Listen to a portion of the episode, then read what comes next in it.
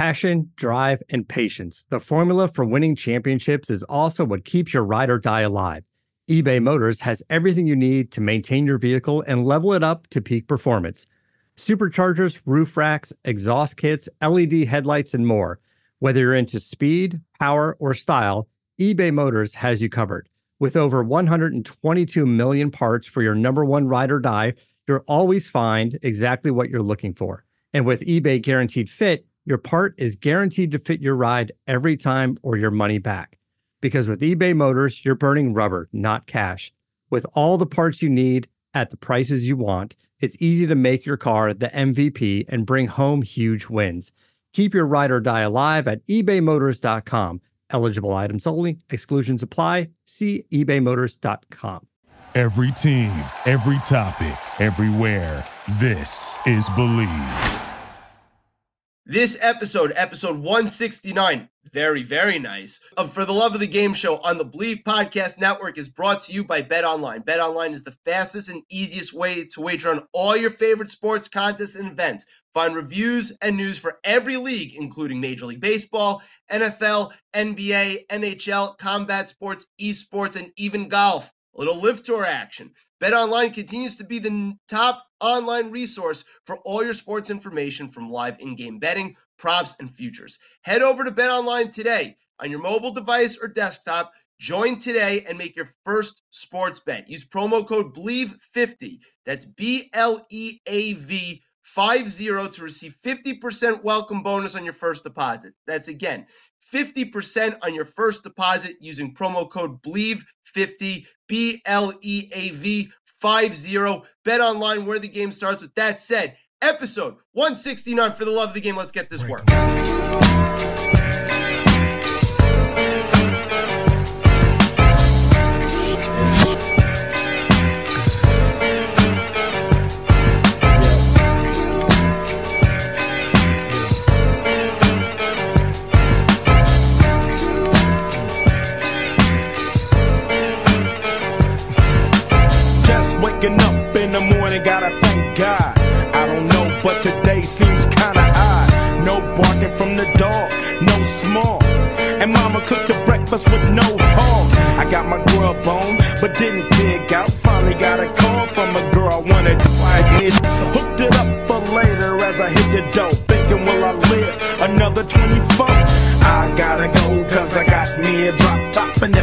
What it do? Episode 169 for the love of the game with yours truly, ATH, back in the saddle, back behind the mic. And again, dog days of summer, but there's a little bit extra this week, a little bit extra going on, maybe just the news cycle, the rumor mill. So let's dive right in. We have a recurring guest, a special recurring guest, where we're going to talk about the Dallas Mavericks and their ability, inability to sign any free agents and win free agency basically for the better part of the last decade. But we got to talk some New York stuff right now. So let's kick it off. The New York Yankees, I know they won last night. Again, we're coming to you on a Tuesday morning. Had a nice bounce back win against the Mariners, but they had a five game skid. Listen, this stuff happens over the course of an 162 game season. However, however, there is a little bit of cause for concern, right? A little bit of cause for concern because the Yankees, for the better part of a while now, have been basically about a 500 team. So it's not great. Not great. Now, they're choosing to rest guys. There's no continuity in the lineup. They've been hit with the injury bug recently. Stanton, Rizzo, the bullpen is banged up. So there hasn't been that continuity that you would expect for a team that's that was humming the way that the Yankees were humming. But there is, as I mentioned, some concern, right? Gerrit Cole, like you got to get your shit together, man. All right. When he's bad, he's really bad. And we can't have that. Just can't have it. Okay. Got to get your shit together. Josh Donaldson, I know he's starting to wake up a little bit. Andrew Benintendi started out brutal for the Yankees. I know he's starting to wake up a little bit, but we need more from you guys, especially Donaldson, considering he has to play with Rizzo out. I'd like to see Donaldson get less and less at bats, but that means Rizzo's going to have to play first and LeMahieu's going to have to play third, meaning Rizzo's going to need to be healthy. When Rizzo's get back, the lineup will look a little bit different. They need Stanton back in a big way. But the pitching has been a problem, and Gerrit Cole's a part of that problem. We can't have these blowups where he's just giving up long ball after long ball after long ball. Like, enough is enough already, man. We paid you over $300 million to be an ace. Okay? You have to be 85% as good as Max Scherzer, and right now you're not. So that's a problem. But the biggest problem with the Yankees right now is the bullpen and Clay Holmes. Neck and neck with Edwin Diaz for the title of best reliever in the league. And he has been anything but since. All right. Meltdown after meltdown. He can't find the strike zone. Like, he needs to turn it around, or else the Yankees may have to go back to Aroldis Chapman in the ninth inning, which nobody wants to see. Okay. Nobody wants to see. Clay Holmes, you got to get it together, man. Again, they had a nice win last night against the Mariners. Benintendi got a couple of hits. Donaldson had a big night. Aaron Judge continues to be superhuman. And again, a five game losing streak happens. It was their first five game losing streak of the season. But there are certain things and certain trends that need to turn themselves around. On the other end of the spectrum, the New York Mets, everything is good in Mets land. Everything is good in Mets land. They have the three best pitchers in Major League Baseball. Jake DeGrom, who has been otherworldly since coming back. I mean, throwing 102 miles per hour, 95 mile per hour sliders. Eh, he's just, he's so much better than everybody else. And then Max Scherzer, okay? If it wasn't for Jacob DeGrom, would be head and shoulders above all the other starting pitchers in the league. Max Scherzer has been an absolute godsend for the Mets, worth every penny. I had said that I wanted the Yankees to get Max Scherzer. The Yankees did not go for Max Scherzer. The Mets got Max Scherzer. Max Scherzer's been awesome. And then Edwin Diaz, who's got awesome intro music and is just lights out. Absolutely lights out. And the Met fans in 2019, when Edwin Diaz was not very good and they traded the top prospect, Travis Kalanick. No, that's the former Uber CEO. Whatever Kalanick's first name is, because he's forgettable, because he's hitting 180 for the Mariners in the majors. So for everybody who's crying about that trade, yeah, the Robinson Cano contract coming back was not great, but whatever. Who cares? The Mets won that trade. Edwin Diaz has been sensational. The walk up music is great. And the Mets right now have the three best pitchers in baseball. So for all the Met fans who are crying about not getting a bat at the deadline, not getting relief help, and again, the relievers are going to be a little bit of an issue just getting to Diaz from the starters. But the Mets look like, honestly, I I can't believe I'm saying this. The Mets look like the front runner and the betting favorite, for me at least, to win the World Series. I think the Mets are so much more dangerous than the Dodgers in a playoff series. The Dodgers have a lot of the Yankees complex where it's a really good regular season team, but they fall on their face in the playoffs and spare me. They won a World Series in a fugazi year, 60 games, really shouldn't even count, but that's their first World Series win since 1987, I believe. Congrats to the Dodgers. Awesome great. You're still a tortured franchise that chokes every year in the postseason. Do you want to see in a, a five game series or a seven game series DeGrom twice, Scherzer twice, and Edwin Diaz? Nope. Not even close. I think the Mets can win the World Series. And I think the Mets are the favorite to win the World Series. Absolutely crazy. And as a Yankee fan, like I I would be totally okay with the Mets winning the World Series. It'd be fun. It's a fun team. It's a fun team. I don't have that animosity towards them. I know maybe I'm crazy, but all is good in Mets lands after taking care of the Braves this past weekend. Unbelievable stretch of baseball that they're on. Really interesting to see if it sustains itself. But man, DeGrom coming back and, and five perfect innings, striking out 10, like just absolutely ridiculous. A little bit of Knicks news there's really no news, but Knicks fans are embarrassing themselves on Twitter. We're embarrassing ourselves over this Donovan Mitchell proposed trade, trade rumor, whatever. Knicks fans don't seem to understand that to get the best player in the deal, you have to give up things.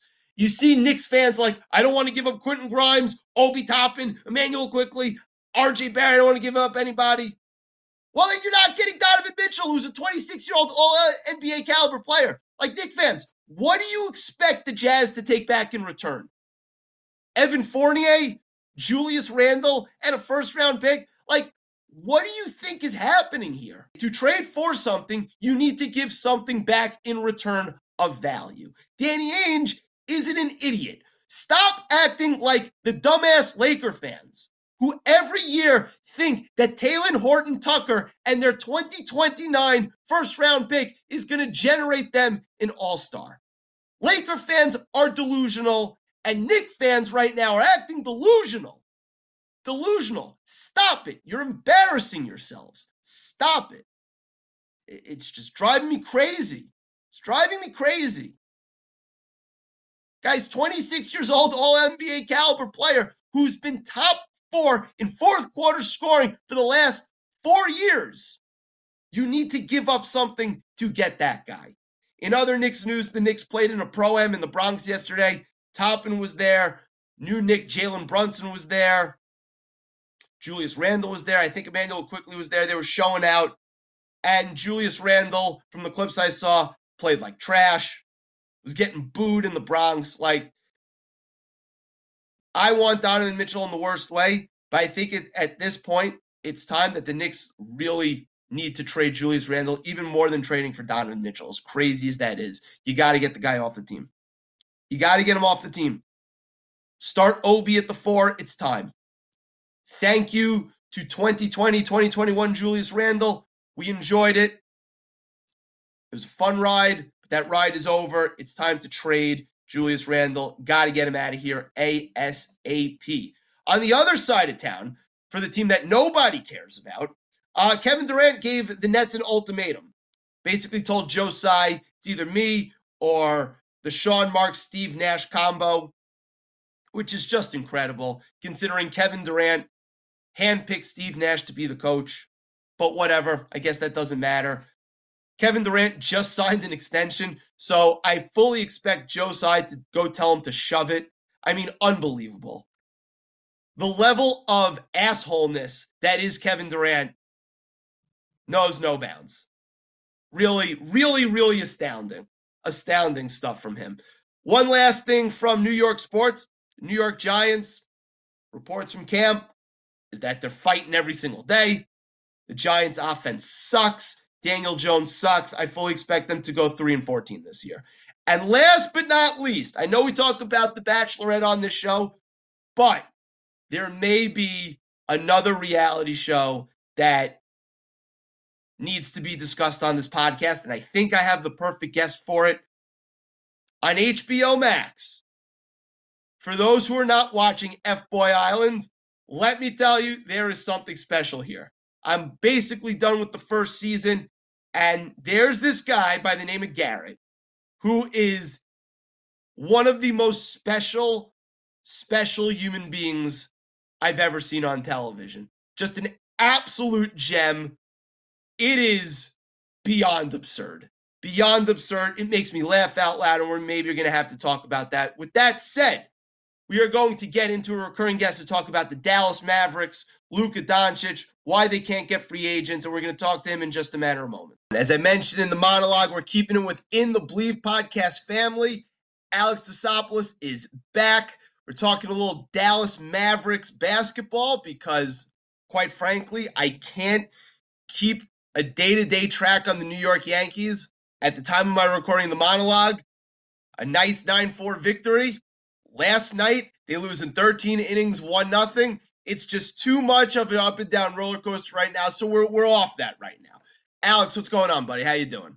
I'm doing well, man. Thanks for thanks for having me back. Glad I did a good enough job for for you to bring me back. Although I know that some of it is because you've got some uh, some nits to pick with the Mavs in their off season, and uh, I want to give me some grief, huh? I just I, I find the Mavericks really interesting. So right now, as you know, that you know, the sports calendar is what it is. We had NBA free agency that came in hot early in July. Right Yeah. now, it's basically a whole lot of nothing except for Donovan Mitchell fake trade rumors that I just don't appreciate the reports anymore. I've said I never believed any of the reports. And then we have Kevin Durant acting as beta as possible. Uh, but the Dallas Mavericks came off a Western Conference finals berth. They let Jalen Brunson go. I'm not really sure how much of a chance they really had, given uh, the ties that he had to the New York Knicks. But they let Jalen Brunson walk. And I'm just confused in terms of what they're doing, right? So it's clear to me, and even when Brunson was there, that who is going to be the secondary ball handler to Luka Doncic, right? That was always the biggest issue, and it was always a a push and pull in terms of how much usage and how much you know ball dominance Luka was going to was going to handle. And we'll get to how that impacted the the Brunson exit, but what is it about the Mavericks that they can't seem to find the guy that they like to play that secondary role with Luka Doncic? And and why can't they find a ball handler going into the season? And are you confident enough in Spencer Dinwiddie's ability to stay healthy to be that guy, or are they really just another body short to you? I do think that I think they're another ball handler short. I I'm not if they'd go and get someone that that guy to be playing ahead of Spencer Dinwiddie, but but rather a guy who can come off the bench and when we have the second unit in, um, can alleviate some of that pressure. Because I think that what'll end up happening is we'll need some of that supplementary ball handling at least in the final five minutes of a game in the fourth quarter, and Spencer is going to have to be out there. The thing on Spencer Dinwiddie that I'll say is last year he's coming back from a major injury, right? This is his second year back now, so I do expect him to have a little bit more of that competency from a playmaking standpoint. I think, you know, a lot of times he can kind of get in his own bag and get in the way of team basketball. Um, play a little bit like Luka, but unfortunately, not many people have the vision that Luka has where he can hit shooters right. and open the floor up. Um, he's also not quite as big as Luka is, so when he gets in the paint, he's you know not as much of a threat to finish as Luka is within ten feet. But I do expect him to take a step forward and to take on some of that scoring role that Brunson had, but really only Brunson had in playoffs because and when Luka was out last year. When we look at the Knicks' signing of Brunson and how much money he was given, you can really only look at the playoffs, the playoff performance, and justify the amount that they spent on him because even still in the regular season he was better than he had been. He's a player that's gotten better every single year.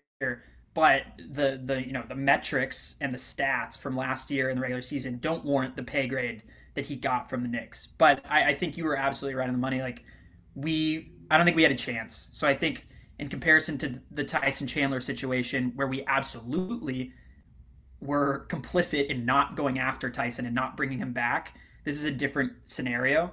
Um, now it affects the team in a similar type of way, right? Like we are a ball handler short, and even if Brunson had st- stuck around, I still think, you know, with the heliocentric style of offense that the Mavericks play with Luka at the helm, we needed a better rim runner, we needed better rim protectors, and we needed an upgrade at the wing position and more shooters, right? Like that's that's what we needed, I think, to take that next step forward. And so I, it's a slightly different iteration. We bring in Christian Wood, who I think will be who fits that need, right? From well, the rim um, runner for sure. Right. With a little bit of pop, he has got a little bit of versatility. I'm not really sure he helps you defensively, but then again, he hasn't really had to try on defense in a whole right. bunch of years. I don't think he's a net negative on defense. Um, right. I think he's a he's a much better rim protector than Dwight Powell, and of course we got JaVale McGee, who for as long as he's been in the league, antics on the offensive side of you know on the offensive side of the ball aside, and when he was back in Washington when he was dunking on his own basket, you know he's come a long way, and he's one of the best shot blockers and rim protectors in the league, especially in a. I thought that was a great signing, by the way. Yeah, I thought yeah, that was an absolutely great signing for under seven million dollars a year. That's how, if you're not, if you're not paying for Joel Embiid or Nikola Jokic or DeAndre Ayton or Bam Adebayo, I think you can get center in that, you know, around $10 million a year. I think that's a win. It's which is why I, I hated the Mitchell Robinson contract for the New York Knicks. But that's another, you know, point. But so yeah, sorry, just a yeah, little. No, tangent. just, Go ahead. I was just gonna say like, you bring up a really interesting point. Even putting out the question like, was Brunson the right running mate? And we talk a lot about when we're looking at NBA teams evaluating like, who's the one-two punch, right? Who's their big three? And unfortunately, when you're in a situation where you have a guy like Luka, you know, you tried the KP thing and you gave up a lot of draft capital for that and it didn't work. He wasn't the guy that was going to be the right two with Luka and you're paying for that, right? And now I think some of it is like, yeah, I'd love to see the the roster get shaken up where we can end up with a guy like Luka alongside a guy, a guy like Paul George, like they have in Los Angeles with the Clippers, where they have Kawhi and PG, who I, I consider both to be top 15 players. Like at right. this point, we don't have enough draft capital or player personnel to move enough pieces to bring in a top 15 player alongside Luka. It's so it's let me ask you this. So let me so let me ask you a question because obviously Luka Doncic is a tremendous player. He's one of the five best players in the league at this point. Um, but how much of this is sort of on him in a sense, right? Where his style of play doesn't necessarily lend itself to somebody else of that stature, right? In a similar vein, we're, we're, we're going to see this maybe in New Orleans, right? When Zion Williamson was healthy and they went point Zion and it produced tremendous results but Brandon Ingram was probably on that team being like, yeah, I don't, I don't really enjoy this very much, right? Like this is just not this is not my thing, you know. I, I'm capable of more, and we'll see what. And he showed out last year, and now Zion's gonna be back in the mix. So similarly, like, how much of it is on Luka to evolve as a player, where it's like, I need to do a little bit less, especially in the regular season right? To give guys confidence going into the playoffs that they can that they can do some things because basketball is a rhythm sport, right? It's very difficult right. to just stand around and shoot and and make shots at a 40 42% clip from 3 when you don't feel like you're touching the ball ever and you don't feel like you're moving, you don't feel like you're cutting, you don't feel involved. So how much of it is on Luka to evolve as a player? To become more desirable to play with, right? Because and maybe that was what Brunson was looking at, where he was just like, I may not get the ability to show what I can really do with yeah. the style of play. And I guess my second de- second question to that is how much of that is on the coach? Yeah, I mean, I think some of it is for the coach aspect. Jason Kidd as a new head coach last year, you got to you got to take care of one thing at a time, right? And for him, initially, yes. Defense. let's establish an identity defensively, right? Which he did. And the Mavs became one of the best defensive teams in the mm-hmm. league. And I expect that to be, um, you know, a similar consistency with their team this year. And I, I will say that, like, as far as roster creation goes, you have a couple of guys. It's a really difficult task, as you mentioned, to step up to the plate, be ready, be be warm at all times as a shooter in the NBA and shoot around 40%. But you look at a guy like Tim Hardaway, who was hurt last year, you right. look at a guy like Dorian Finney-Smith, a guy like Maxi Kleber, who's obviously you know I like him most as a bench big coming into play. Um, all those guys are always ready to shoot. They're happy to shoot. They're happy to play that role, and that's what they do best. And Bullock was great at that. And and Bullock as well, right? Of the former Knick, obviously. So I think that you have as as good a guys as any really in the league who are willing to to own that role. I saw like a clip of a camp that Dorian Finney-Smith was at with Rolando Blackman and and Blackman, you know, a, a Mavs legend, obviously was sure. was giving credit where credit was due, and he was like, "Yes, Luka is great, but people people don't realize how good this guy is that's next to me right now." And it was interesting because once Dorian stepped up to the mic to address like the campers or whatever, he was like, "Yeah, but I like watching Luka play too."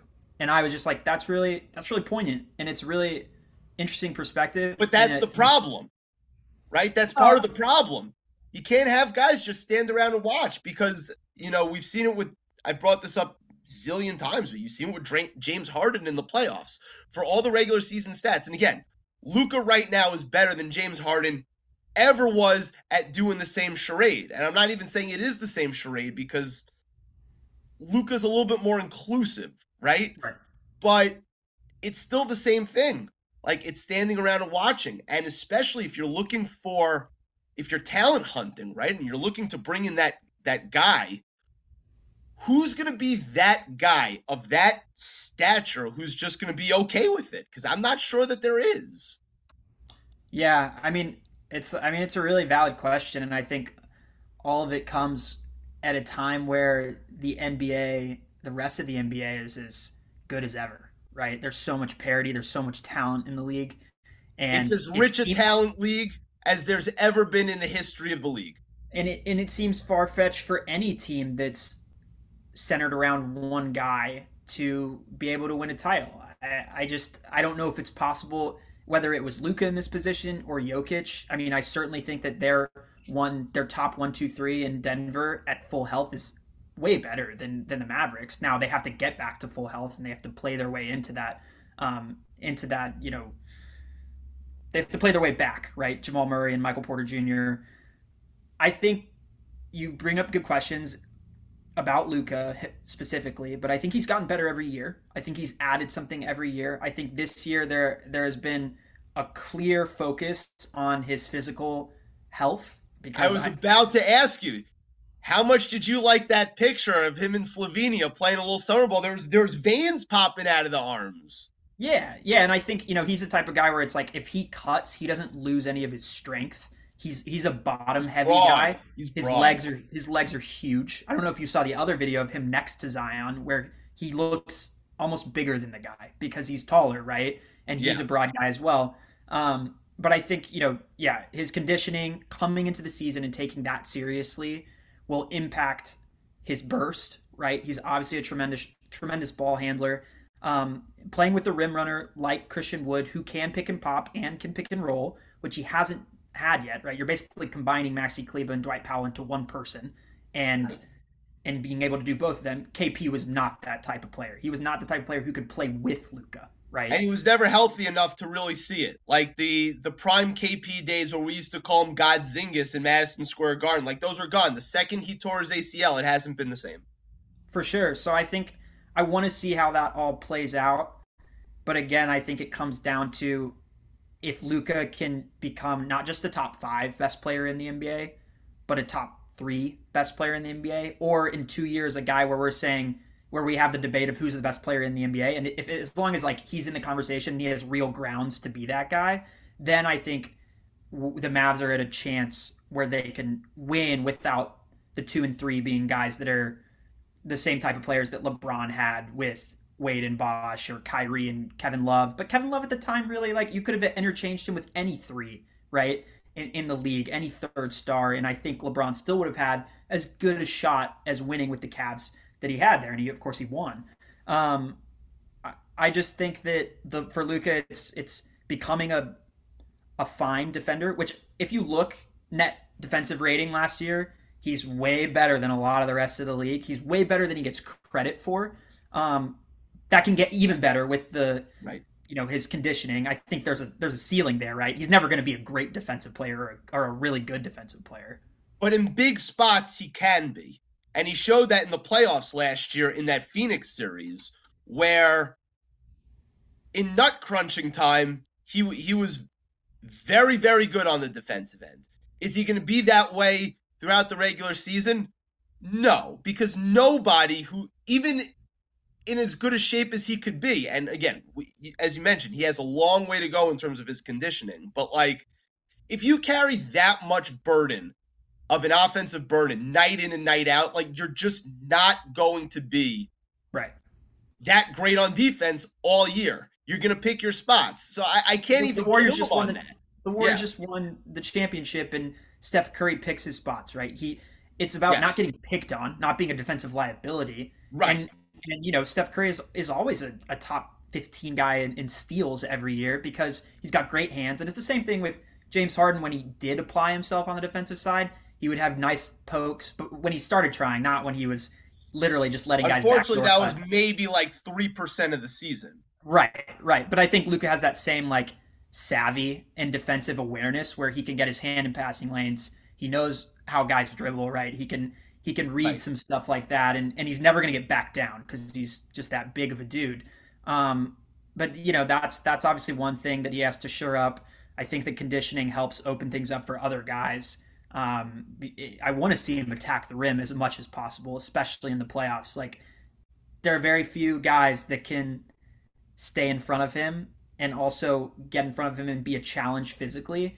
It's not the same type of bully dribble as LeBron had in his bag, but um, I think you're going to see him with, you know, shedding a bit of that weight. I think you're going to see him up at the rim a lot more this season, and of course, you know that'll result in him at the foul line, and then it's making sure he's hitting at a consistent clip that's five percent higher at the foul line. If he can get to eighty percent Right. from the foul line, if he can get to thirty-eight percent from three, I don't need forty because that's that's ridiculously high for how high volume of a shooter he is. But I want to get to the and the point where type like, of shots he takes from there, which right, right, you'd like to see him cut out two or three of those a game. Yeah. Yeah. And and of course like we're still at the point where even with LeBron, as good as LeBron has gotten with with that little pound dribble three, when I'm watching LeBron play, I'm watching Luka play, when they settle for that type of shot, It's a win for I'm- the defense. it's it's a win. Yeah. So the only guy that I don't feel that way about is Steph Curry, and that's that's just the way it's going to be. But every other player, yeah, I'm, I'm, it's a big win for the defense. So that's that's where he has to get better, and we're talking about like we're talking about like ten percent better because his ceiling he's already so good. He's so Yeah. good. Um, So I, but there's one- one there's a lot of question marks with this this Yeah, team, go ahead. how things are going to fit together. But I still think, with that said, the current iteration of this roster, I, I'll I'll expect nothing less than a top six finish with a guy like Luka on your team. So you subscribe to the opinion that when you have a guy like that, you're basically locking in 50 to 55 wins no matter who else is on the team. A guy like that, I mean, I think he's he's one he's one of one, right? Like there's only one Luka in the NBA, and I think No, but I I'm think- saying I'm saying level like stature level, right? If you're talking about Yeah. a top 5 guy like that, like, you know, Giannis, regardless of who's on his team, you're going to win 50 to 55 games and you're going to be in the mix, right? Yeah. Jokic, same thing. Uh, let's go down the line. Steph Curry, and assuming competent teammates, same Right. thing, right? You can make that KD is a question mark because of health, but that's the only question mark. If he's playing every game, I, I Yeah, think he Jo- Joel Embiid also, and, and Luka. Those, those are the dudes, right? I mean, you Yeah. can't count LeBron in that anymore because he's just older, right? Like it's not the same equation.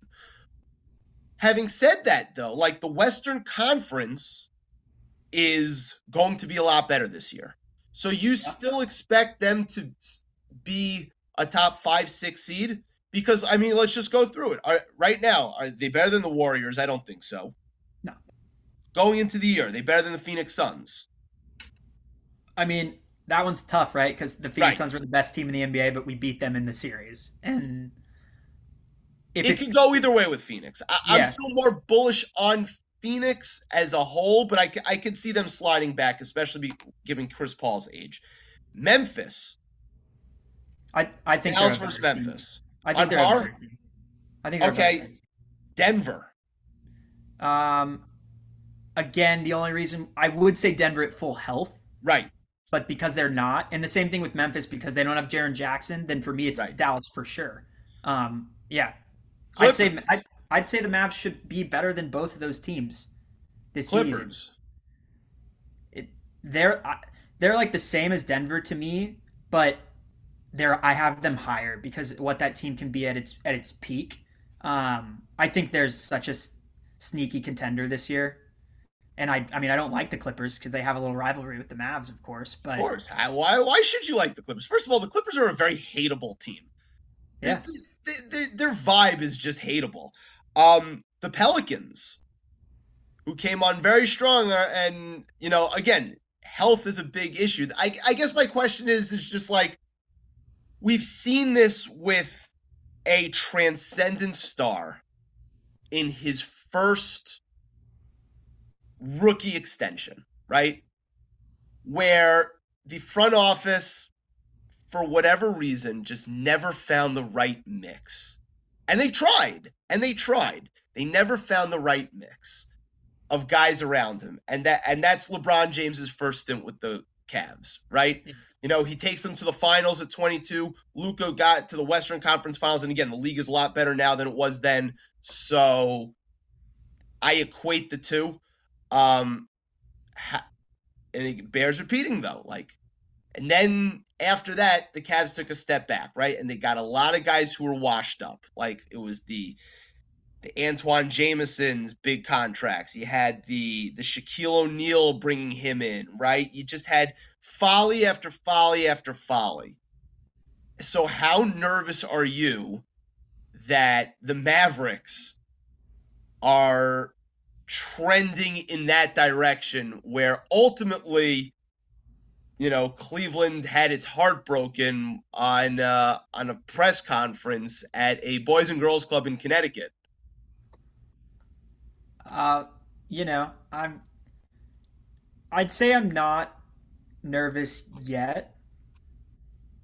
I think this year will be really telling. The interesting thing to me, I mean, you listed out all those teams. Even with Brunson leaving to New York and, and the infusement of Christian Wood and JaVale McGee, the, the core of Dallas is very similar he's played with Tim Hardaway for a while now. He's played with Dwight Powell. He's played with Maxi Kleber, Dorian. These guys have been on the team and with him for for some time, for the majority of his NBA career. So, I, and I think that people underrate constantly consistency in the NBA and and how that can impact winning. It's why the Warriors have been so good. I was gonna say I don't think it's underrated anymore. Look at the last two champions. Right, and the Bucks, of course, right? And that's the expectation is we think that the Celtics, the Bucks, and the Warriors can easily be back there next year as well. Yep. And so that's why when you when you list those Western Conference teams, I have there's much bigger question marks about those teams. Kawhi's coming off a major injury. Michael Porter Jr. and Jamal Murray coming off major injuries. The Phoenix Suns just got destroyed in the game mm-hmm. seven of the Western of the second round of the playoffs against the Dallas Mavericks when they were the best team in the West. You know, the Memphis Grizzlies, obviously I mentioned the Jaren Jackson injury. And, you know, they have Ja Morant, who's a transcendent talent. He's fantastic. Desmond Bane has to continue solidify himself in my mind to be like one of those like fringe all-star kind of guys. I, I like awesome his talent last year. He was fantastic, but like let's see if he does it again. You know, a guy that was drafted in the position that he was, the expectation is he's not supposed to be this guy. He has been everything. He has been that and everything more for this team. And I liked Memphis a lot. Um, their head coach went to my high school, so I have a soft spot for them. But nice. I just, yeah, That's yeah. I, what? So it's a good stat.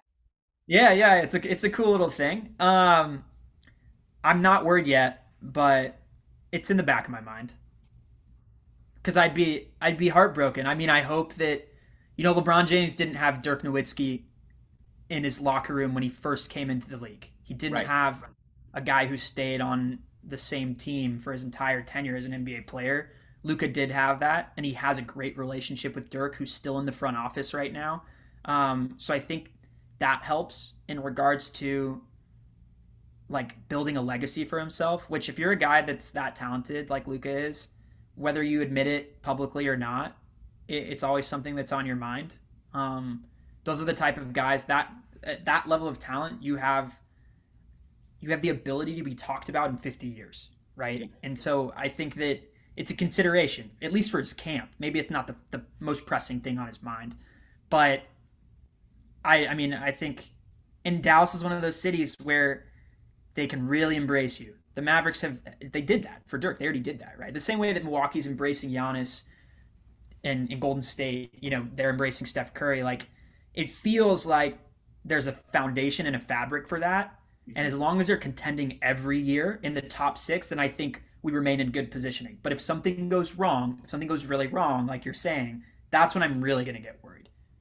Hold that thought about the city of Dallas because that that's how we're to wrap this up. But hold that thought, because we're to come back to that in a second. Um, I will say this: one thing in, in Luka's favor, I think the pendulum has swung to the other way where we saw all this player movement, right? We saw all these guys, whether it was LeBron pioneering this and and Kevin Durant doing what he's doing and getting the backlash that he's getting. I think we've seen now guys basically s- stick and put, right? Giannis stayed put. I mean, Steph Curry's staying put. Jokic staying put. Looks like him. Well, Embiid maybe not so much. We'll see what happens with this Philadelphia front office and their bet on James Harden. But I, I think the pendulum is swinging back to to guys of that ilk being, or I should say, understanding that staying put is sometimes the best route to take. Well, it just goes back to our consistency point, right? Because there's a foundation that's built from the front office stemming down. And if the players take a step away from that, Steph Curry has never been a guy that's influenced the the core decision making as to player acquisition and who they're Right. drafting, right? He has always stayed out of that. Giannis has always stayed out of that. LeBron, which is why they're different. Which is why those right. two guys are above everybody else. and but I think Embiid, to his credit, like Philadelphia is a really tough city to play sports in. Same thing with New York. Your hometown, obviously, is it's the trickiest of all of them. Just look at a guy that was on the Rangers and then goes up to New York, Joey Gallo. Now he's in the Dodgers because he literally couldn't even get a breath out in New York. He was so hated. I mean, it's it's wild what that city can do to a player who's not performing at the caliber or at the level that the city wants them to. I mean, look at how highly touted Julius Randle was for a, for a brief moment, and now look how we feel about him, right? That that moment has has come and gone. We are I we know. are we are we are off. So I think for me, I look at Luka and how he's handled himself, and I think a lot of that has to do with how young he is, right? He probably doesn't, and and the language barrier too. Which yes, he speaks English, but not that well still, right? Like Right. it's it's def- it's not even his second language. It's his third language. Might even be his fourth for that matter. But I think you know he's he's took a he's taken a step back. I um I just hope that Nico and and Mark make the right decisions and continue to trend upward, even if it's a slow climb up. But you know sometimes the inaction, which has been a consistent thing for Mavs fans in the offseason, is really really frustrating. But yeah, I'm not I'm not as worried as I was at the beginning of last season. To be completely honest with you, as far as you made this run. Because you've Right. proven that you've made this run. Make, that Yeah. makes sense. I mean, because you, now you have something to go on, right? Yeah. If I if I say the name Colin Sexton, your thoughts? We can't afford it. We just we even even given what the market is now, you don't think that you could potentially take like a one year qualifying offer and just to reset the market? You don't think that's the, the Schroeder LA deal that he did, the like one for five or whatever. yeah, or not I even mean- just one for five? I mean, what's what's the maximum amount of money that the Mavs can offer? Is it the mid level exception? Yeah, I think it's our. MLE. I mean that that to me for him and Zach Lowe made up this point. And again, I'm not a huge Colin Sexton fan, but you're betting on the pedigree at this point, right? Top ten uh, pick. He was highly touted coming out of high It's a school. guy that it's a guy that at one point in his young NBA career has already averaged over 20 points in a season. Like Right. it- so for him to lock in uh, a three year deal, that was three for um, whatever the number was. I think three for 39, three for 40. Like if he thinks he can get more than that, like why not take the one year deal, bet on yourself, and have it be there where more teams have cap space? You think that you think to him as a fit basketball wise, sure. how does that yeah. fit in Dallas? I I think it's like it, the fit doesn't even really matter to me, right? It's just a talent evaluation, and at that point, like I'd rather have Colin Sexton running our second unit than Frank Ntilikina. Like that's just I like Frank's defense, but he's not a primary ball handler, and and he never will be. But um, yeah, I think we're putting too much pressure on him and Hardy and Josh Green in our second unit, and and you can't like yeah, I think pressure makes diamonds, but it also can break someone. And I, I certainly don't want that to happen to Hardy, who I think has a lot of promise, and I want him to have a slow start in the NBA as far as I don't want a lot of pressure being put on him. Um, Yeah. He played he played well at moments in summer league, but he was also getting double teamed like every single game because right. he was the only competent player that was on that summer league team.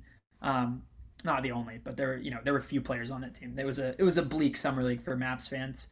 So I yeah I mean I'd say yeah go get Colin Sexton. I have no issue with that. I don't think I'm not worried about fit. I'll take a guy who can score 13 14 points off the bench for sure. Dallas is a free agent city and we're going to end on this. Yeah. No state income tax in Texas. Owner that seems to be very player friendly. Why hasn't it worked? Why hasn't it worked for the last better part of a decade, probably even more than 10 years now? And is it because of the curse of Tyson Chandler and their decision not to run back the 2011 championship team, give them a chance to run it back and defend the title instead of chasing, well, what was it? I think Deron Williams at the time or Dwight Howard or maybe even both. Is the Tyson Chandler curse real because the Mavericks have basically not done squat in free agency for over a decade when all other things point that they should be able to make some moves? So, what's going on here? Uh, I think the one reason why I'll say that it's not real is because it hasn't been one decade; it's been two, and we've ne- we've never been a, a city that's gotten big free agents. I think part of that was where the NBA, how the NBA felt about like mid-market teams, because Dallas is it's a big market city, right? But in in context, and the Cowboys are they're the highest grossing sports team in the world, I think, at this point. I think the new count came in. And, but for whatever reason, from a basketball standpoint, and I think it's because the franchise isn't quite as old as some of those, the blue bloods, right, that the NBA was founded upon. Mm-hmm. Um, I don't know. It just always has felt like more mid market than big market in, in the context of the NBA. But and, now and, the numbers are big enough where it shouldn't matter, right? So where is it? Like, why isn't it more desirable? Yeah, I mean, I that's a great question. I I don't know. We just haven't we haven't hit, and it's like it's not like Dirk was standing in the way of other stars. No, he, he took less money to stay. The, yeah, right. He's the, like one of the most generous superstars to a city. Yeah, he left. Seen. He left reportedly like twenty million dollars on the table. Now I think Cuban under the table is going to take care of him for the rest of his career. But still, Dirk Dirk left money on the table to help. Him. Yeah, he'll never have to. He'll never have to pay for a meal in Dallas ever. Of course not, ever. ever. Yeah. Um. I. I mean, no. I don't know. It's. A, it's a valid question. I think at this point it's become financial. So that's my thing. I think in the first ten years, it it was circumstantial, and no one really wanted to come play in Dallas. But now in the last ten years and going forward, it will be financial because so much of our our cap is going to be locked up in Luka that it's just going to be tough to bring another guy on alongside him. And yeah, but you could you've seen teams. He's also he's also a Europe, he's right. also a European superstar, right? And so he doesn't have the luxury of like growing up with these guys, playing in the same circuit. Uh, in regards to AAU, like he hasn't built a relationship with these guys.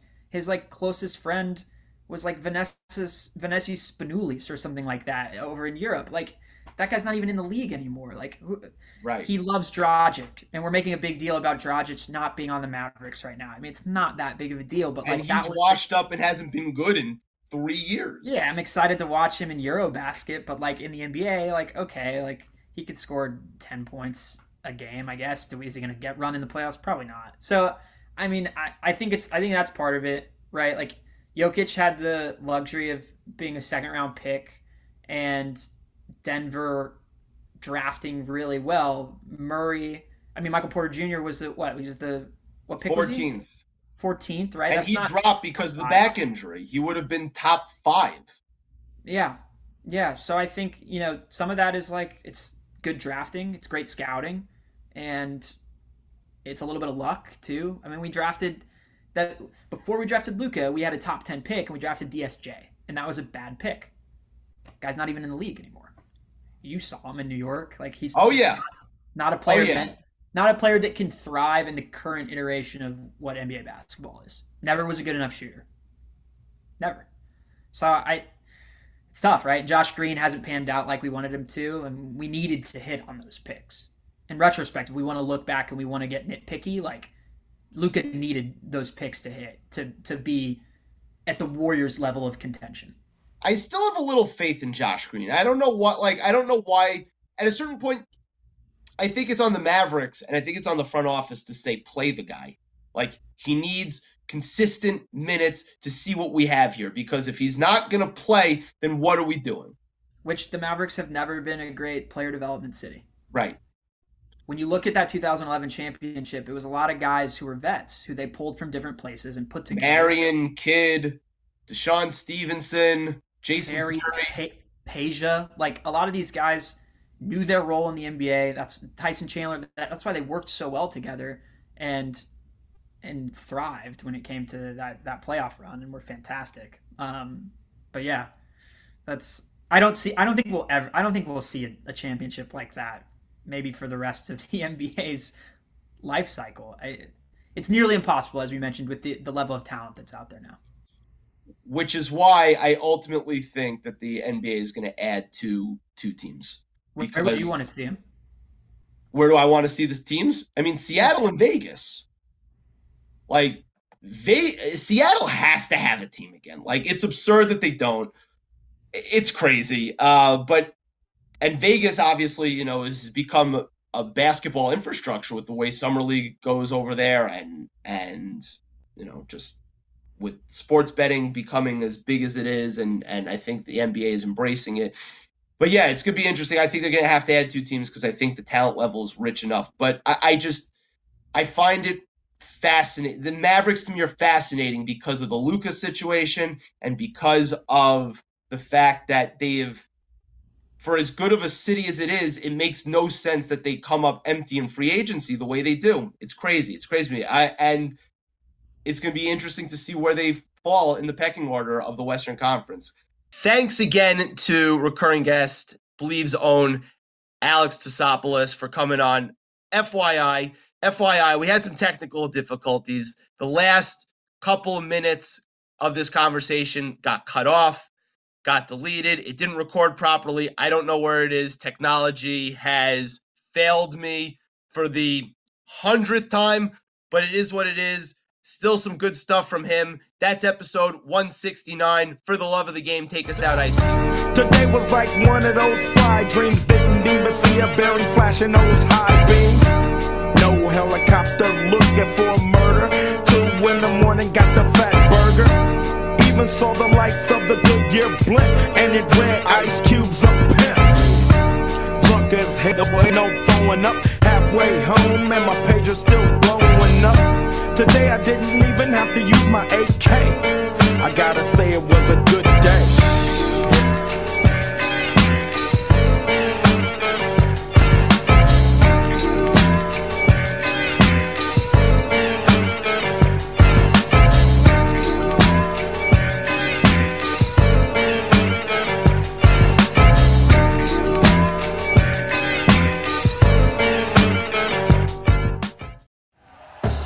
Thank you for listening to Bleav. You can show support to your host by subscribing to the show and giving us a five star rating on your preferred platform. Check us out at Bleav.com and search for B L E A V on YouTube.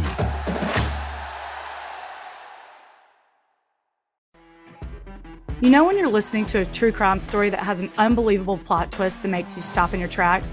That's what our podcast, People Are the Worst, brings you with each episode. I'm Rachel. And I'm Rebecca. We're identical twins who love true crime cases that make you say, didn't see that coming, and we hate the people responsible for them. Listen to People Are the Worst now on Apple, Spotify, or wherever you get your podcasts.